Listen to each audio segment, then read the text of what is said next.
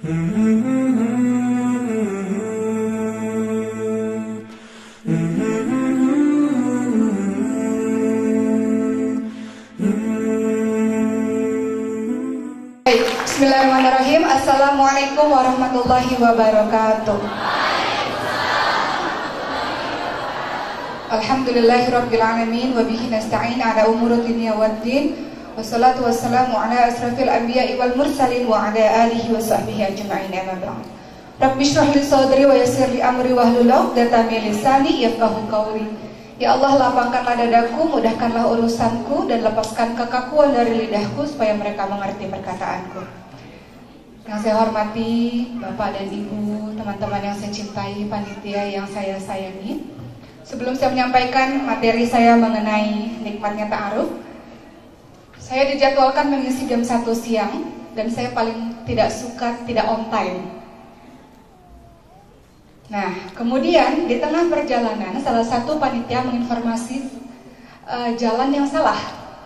Sehingga akhirnya saya harus menempuh 40 menit terlambat untuk sampai kemari padahal saya harus meninggalkan jam 2 siang.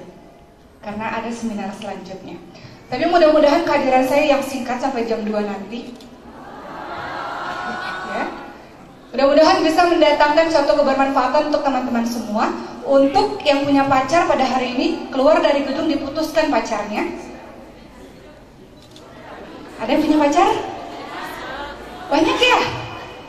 Pacar atau taruh?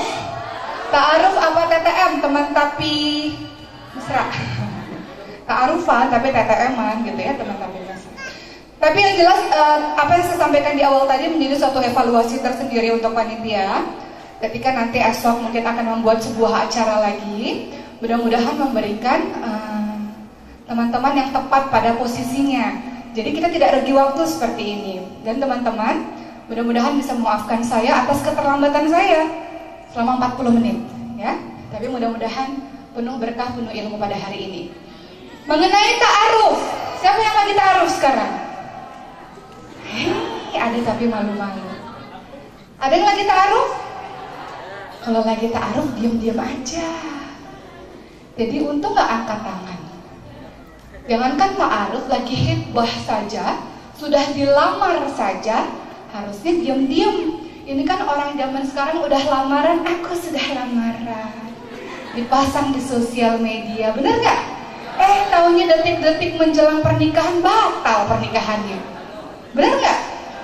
Namanya hitbah lamaran disembunyikan, tapi kalau pernikahan, uh, disebarluaskan silahkan. Membahas mengenai ta'aruf, saya berharap mudah-mudahan semua yang keluar dari gedung ini jangan sampai pulang-pulang langsung pengen nikah. Biasanya gitu. Dulu waktu saya zaman-zaman kuliah, ketika saya selesai menghadiri seminar pranikah, pulang-pulang pengen nikah. Saya bilang sama ayah saya, Oki mau nikah papa. Kemudian kata papa saya, nikah? Nikah sama siapa? Nggak tahu, pokoknya pengen nikah. Saya nggak tahu laki-lakinya siapa, tapi saya senang aja kalau ngeliat orang suami istri gandengan tangan. Itu adalah hal terromantis sedunia. Dan saya pengen banget pegangan tangan. Kan saya nggak bisa pegangan tangan dulu waktu belum nikah. Teman-teman ada yang udah pegangan tangan ya? Ada yang lebih dari itu? Pasti deg-deg ser rasanya. Tadinya pegangan tangan deg-deg ser, lama-lama udah biasa, naik lagi, meningkat lagi. Uh. Ya. Enak nggak rasanya megang tangan seseorang atau bahkan lebih daripada itu orang yang kita sukai? Enak nggak rasanya? Enak nggak? Enak. Enak ya? Uh, pernah ngerasain. Enak, tapi apa? Tapi kata Allah, la taqrabu zina. Innahu kana fahisya wa. Jangan mendekati zina. Zina adalah perbuatan yang keji dan sebuah jalan yang buruk. Aku kan tidak berzina. Eh sudah ada di belakang ini foto saya sama suami saya tercinta. Suami terganteng sedunia. Langsung masuk saja slide 17. Kita loncat 17 slide. Nah, ya, baik. Teman-teman, Al-Quran telah mengingatkan kepada kita La taqrabu zina, innahu kana fahisya wa sabila. Jangan dekati zina. Itu adalah perbuatan yang buruk. Itu perbuatan yang keji dan suatu jalan yang buruk. Tapi aku tidak berzina. Ya, engkau tidak berzina. Memang Al-Quran mengatakan jangan, bukan jangan berzina. Al-Quran mengatakan jangan dekati zina. Maksud dekati zina itu apa? Mata memandang yang bukan haknya. Engkau memandang wanita cantik, engkau pelototin terus. Kita para perempuan memandang wajah yang tampan. Kan beda kalau mata yang lihat biasa sama mata yang ya Allah ganteng banget nih orang ya Allah. Iya, ahi. Iya, itu kan beda ya. Kita memandang orang yang bukan halal untuk kita seperti itu, itu kategori mendekati zina. Hati kita ini, pikiran kita ini berpikir tentang orang-orang yang tidak sepatutnya kita pikirkan melanglang buana nih laki-laki biasanya suka bikin film di otaknya. Betul nggak? Salah ya? Biasanya daya imajinasi laki-laki lebih tinggi bukan? Nah, ketawa aja. Berarti benar dong. Saya nggak tahu sih dunia laki-laki katanya sih begitu, gitu ya. Bikin film sendiri di otaknya itu kategori mendekati zina, teman-teman. Teman-teman memegang yang bukan haknya itu mendekati zina. Melangkahkan kaki kepada tempat yang diharamkan oleh Allah itu mendekati zina. Rasulullah SAW bersabda, lebih baik laki-laki ditusuk besi panas di atas kepalanya dibanding dia memegang wanita yang bukan halal baginya. Emang sih yang namanya begitu-begituan enak Tapi ternyata lebih baik engkau ditusuk besi panas di kepalamu Dibanding engkau menyentuh wanita yang tidak halal bagimu Ketat sekali aturan Islam dalam menjaga hubungan pertemanan laki-laki dan perempuan Tapi aku jatuh cinta gimana? Tenang, jatuh cinta emang menderita kok Apalagi jatuh cinta yang dipendem-pendem Dulu saya punya pengalaman begitu soalnya. Waktu saya sekolah, ya Allah, saya suka banget sama cowok itu, ya Allah, sama Ikhwan itu. Suka banget. Yang ada apa? Cuci apa? Curi-curi pandang, ya Allah. Hmm, ya Allah. Sekali waktu mata kita bertatapan bertemu. Ya. Untung ada suami saya di sini kali ya, jadi nggak apa-apa diceritain. Eh direkam taunya, atau di YouTube nanti. Ya. Sekali waktu tatapan mata, aduh ya Allah, Ketika itu pulang dari sekolah apa yang dirasakan? Lagi makan kepikiran cowok itu. Lagi tidur kepikiran cowok itu. Lagi mandi guyur-guyur ya Allah. Tuh cowok tadi tatapannya Masya Allah ya Allah. Lagi baca Quran. Minasyaitonirrajim.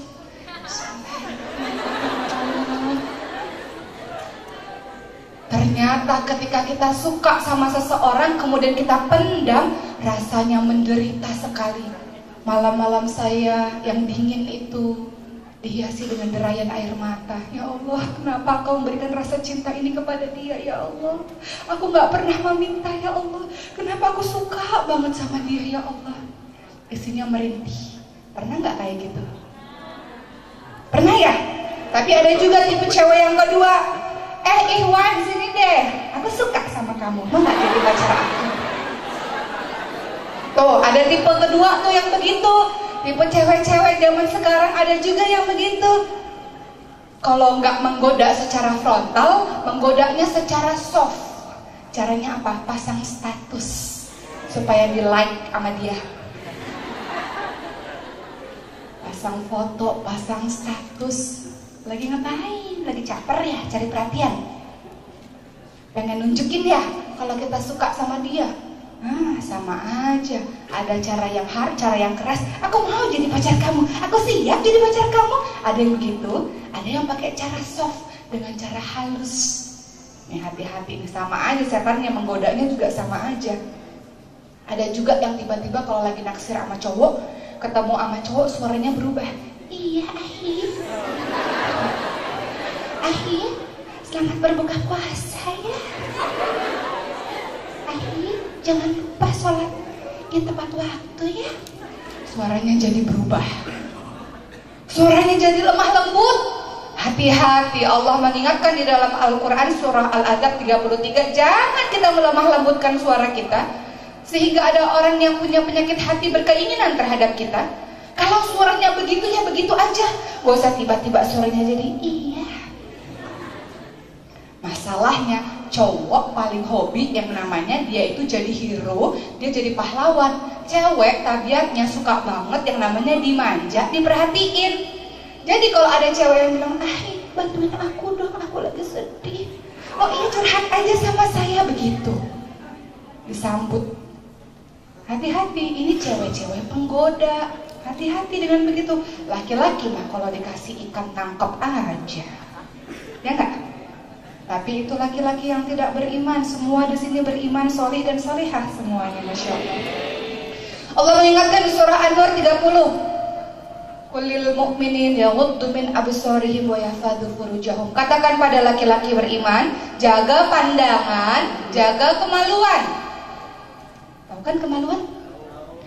Perempuan, An-Nur 31. Kulil mu'minat yaghuddna min absarihin wa yafadhna furujahum wanita yang beriman jaga pandangan dan jaga kemaluan. Jangan sampai kita ngeliatin kayak saya tadi ya. Ya Allah, masya Allah pandangan pertama bonus kagak kenapa-napa diliatin aja terus tuh. Ya Allah subhanallah Masya Allah Astagfirullahaladzim Ya Allah Tetap aja dilihat Begitu pula dengan perempuan Kalau suka tuh hati-hati Mata berbicara Dari mata nanti akan timbul selanjut-selanjutnya. Jadi bagaimana caranya? Kalau dirimu siap menikah, ingat ya, siap menikah itu bukan kayak saya dulu. Pak, Oki kan umurnya 20 tahun waktu itu, waktu zaman-zaman kuliah. Pengen nikah, boleh ya Pak? Gitu kan? Gak gitu juga sih ngomongnya. Kalau depan Papa, Papa boleh nggak nikah Pak? Gitu kan takut-takut gitu ya. Terus kenapa mau nikah? Supaya ada yang pegang di tangan supaya kalau nyebrang ada yang pegangin. Emang menikah soal pegangan tangan doang? Jadi bagi teman-teman yang merasa di usia sekarang sudah siap menikah lahir batin, maksudnya menikah apa sih? Maksudnya dirimu siap mengemban tanggung jawab, teman-teman. Menikah adalah perkara tanggung jawab. Menikah bukan perkara disayang, dibelai, ditemani, dipegang rambutnya, bukan. Menikah perkara tanggung jawab ketika dirimu mengatakan ijab kabul yang beberapa detik mengubah statusmu itu dari lajang menjadi suami atau dari lajang menjadi seorang istri. Misalkan golizo kata Quran sebuah perjanjian yang sangat berat engkau sudah mengemban tanggung jawab bahwa perempuan tugasnya melayani suami suami memberikan nafkah lahir batin nafkah ilmu agama untuk istrinya. Banyak. Nggak cuma soal masalah ditemenin aja bukan hal sesepele itu jadi kalau sudah siap menikah, lahir, batin, sudah punya uang sendiri? Atau masih minta-minta sama orang tua yang laki-laki? Hmm, laki-laki punya kewajiban memberikan nafkah. Jadi memberikan nafkah artinya sudah mandiri, gak harus kaya raya. Karena Allah berjanji yang menikah pasti akan Allah kayakan mereka, Allah bantu mereka. Tapi yang jelas engkau memiliki penghasilan untuk menghidupi istri dan anak-anakmu kelak. Istri juga begitu, emang udah siap menanggah, menanggung tanggung jawab untuk bisa melayani sang suami, apalagi kalau punya anak, waktunya berkurang lagi. Jadi menikah adalah perkara tanggung jawab. Kita akan bahas satu persatu. Tujuan menikah apa sih? Tujuan menikah beberapa di antaranya adalah menjaga kehormatan diri, untuk menenteramkan hatimu. Gelisah nggak kalau nggak menikah? Ah, kata cowok-cowok gelisah aduh gelisah, galau, nggak tentram, nggak tenang, nggak punya tujuan hidup. Tapi nanti kalau sudah punya istri tentram rasanya. Sebelumnya lagi, apalagi meneruskan keturunan dan untuk sarana beribadah. Next, baik kita bahas satu persatu. Menjaga kehormatan diri, wahai generasi muda, kata hadis Bukhari Muslim, bila di antara kalian sudah mampu menikah, hendaklah menikah karena mata akan lebih terjaga dan kemaluan akan lebih terpelihara. Mampu di sini maksudnya tidak hanya mampu secara biologis, tapi dirimu juga mampu untuk menafkahi, menghidupi anak dan istrimu. Itu lebih baik bagimu. Kalau misalnya lagi kuliah menikah boleh nggak? Silahkan. Bagi yang mampu mengemban tanggung jawab lebih. Artinya ketika dirimu menikah, dirimu kuliah ada tanggung jawab untuk diselesaikan. Dirimu menikah pun menambah tanggung jawab lagi. Dan itu bisa dilakukan untuk orang-orang yang hebat. Tapi ini kuliahnya aja amburadul, kemudian mau nikah. Satu aja tanggung jawab belum bisa dikelarin, mau nambah tanggung jawab lagi. Maka pikir-pikir terlebih dahulu. Jadi yang udah ngebet pengen nikah tapi belum mampu disuruh apa? Puasa. Kenapa sih puasa? Puasa itu mengalirkan, mengecilkan aliran darah teman-teman. Setan masuk melalui aliran darah. Kalau kita lagi berhasrat, lagi pengen sama si A, si B, si C untuk bergaul, berkomunikasi secara dekat, berpuasa. Berpuasa akan menahan dirimu untuk berbuat maksiat yang dibenci oleh Allah Subhanahu wa taala. Aku pengen banget nikah tapi belum bisa. Belum mampu sebenarnya. Secara batin sih mampu, secara lahirnya nggak mampu. Puasa. Sabar. Puasa indah pada waktunya nanti. Ya. Next slide. Tenang teman-teman, bagi yang ingin menikah, ya, ada golongan orang-orang yang berhak ditolong Allah. Salah satunya adalah pemuda-pemudi yang menikah karena mau menjauhkan dirinya dari yang haram. Masa-masa muda adalah masa-masa yang hawa nafsu lagi tinggi-tingginya. Tapi ada sebagian dari masa muda, dari para pemuda yang menekan hawa nafsunya dan memilih untuk beribadah kepada Allah. Inilah golongan yang kata Rasul apa? Ada tujuh golongan manusia yang akan dinaungi oleh Allah di mana tidak ada orang yang menaunginya, tidak ada siapa pun yang bisa menaunginya kecuali Allah. Adalah salah satunya pemuda-pemudi yang tumbuh dalam ketaatan kepada Allah. Allah mengapresiasi masa muda luar biasa. Karena masa muda membuat maksiat gampang gak kira-kira? Gampang, fisik masih sehat. Beda kalau yang udah tua. Udah tua mah katanya bau tanah. Buat maksiat katanya susah. Eh kata siapa anak muda juga bisa juga bau tanah. Kita keluar dari gedung ini tiba-tiba innalillahi wa inna ilaihi rojiun. Ketabrak angkot bisa juga kan? Ya, jadi jangan terlalu kepedean, jangan terlalu kegeeran. Lihat, Islam mengapresiasi anak-anak muda yang hawa nafsunya lagi tinggi-tingginya. Ia tekan untuk apa? Dan cinta pada Allah, tidak mau membuat Allah cemburu. Kita cemburu. Rasul lebih cemburu dan paling pencemburu adalah Allah. Kapan Allah cemburu terhadap kita? Ketika kita melakukan hal-hal yang dibenci oleh Allah, itulah saat Allah sangat cemburu terhadap kita. Kita memikirkan orang mencintai dia dalam sebuah hubungan yang tidak halal yang Allah murkai yang sudah Allah ingatkan la taqrabu zina jangan dekati zina jangan dekati zina. Kita lakukan itu apa nggak bikin Allah cemburu? Allah cemburu. Sebaik-baik kekasihmu Allah tapi engkau membuat Allah cemburu dengan cara apa? Engkau membuat sebuah perbuatan yang dibenci oleh Allah dengan cara mendekati zina. Berteman silahkan tapi jangan sampai nanti kayak tanaman disiram kasih pupuk lama-lama tumbuh subur tuh cintanya. Kalau berteman biasa saja, nggak dikasih pupuk, nggak dikasih apa-apa biasa saja. Cinta itu emosi. Jadi kalau ada teman-teman yang bilang, aku tuh cinta banget sama dia, aku udah pacaran loh 4 tahun, 5 tahun, 6 tahun, 7 tahun, tumbuh kembang bersama dengan dia, dia itu, ah, semuanya lah, giliran putus patah hati. Uh, namanya patah hati. Ada yang sampai bunuh diri kan? Kenapa? Teman-teman, cinta itu emosi sesaat saja. Tidak ada percintaan sebelum pernikahan. Cinta sebelum pernikahan adalah hawa nafsu saja. Ingat ya, tidak ada cinta sebelum pernikahan. Kalaupun ada mengaku cinta, itu hanya hawa nafsu saja. Kenapa? Karena engkau melanggar perintahnya Allah.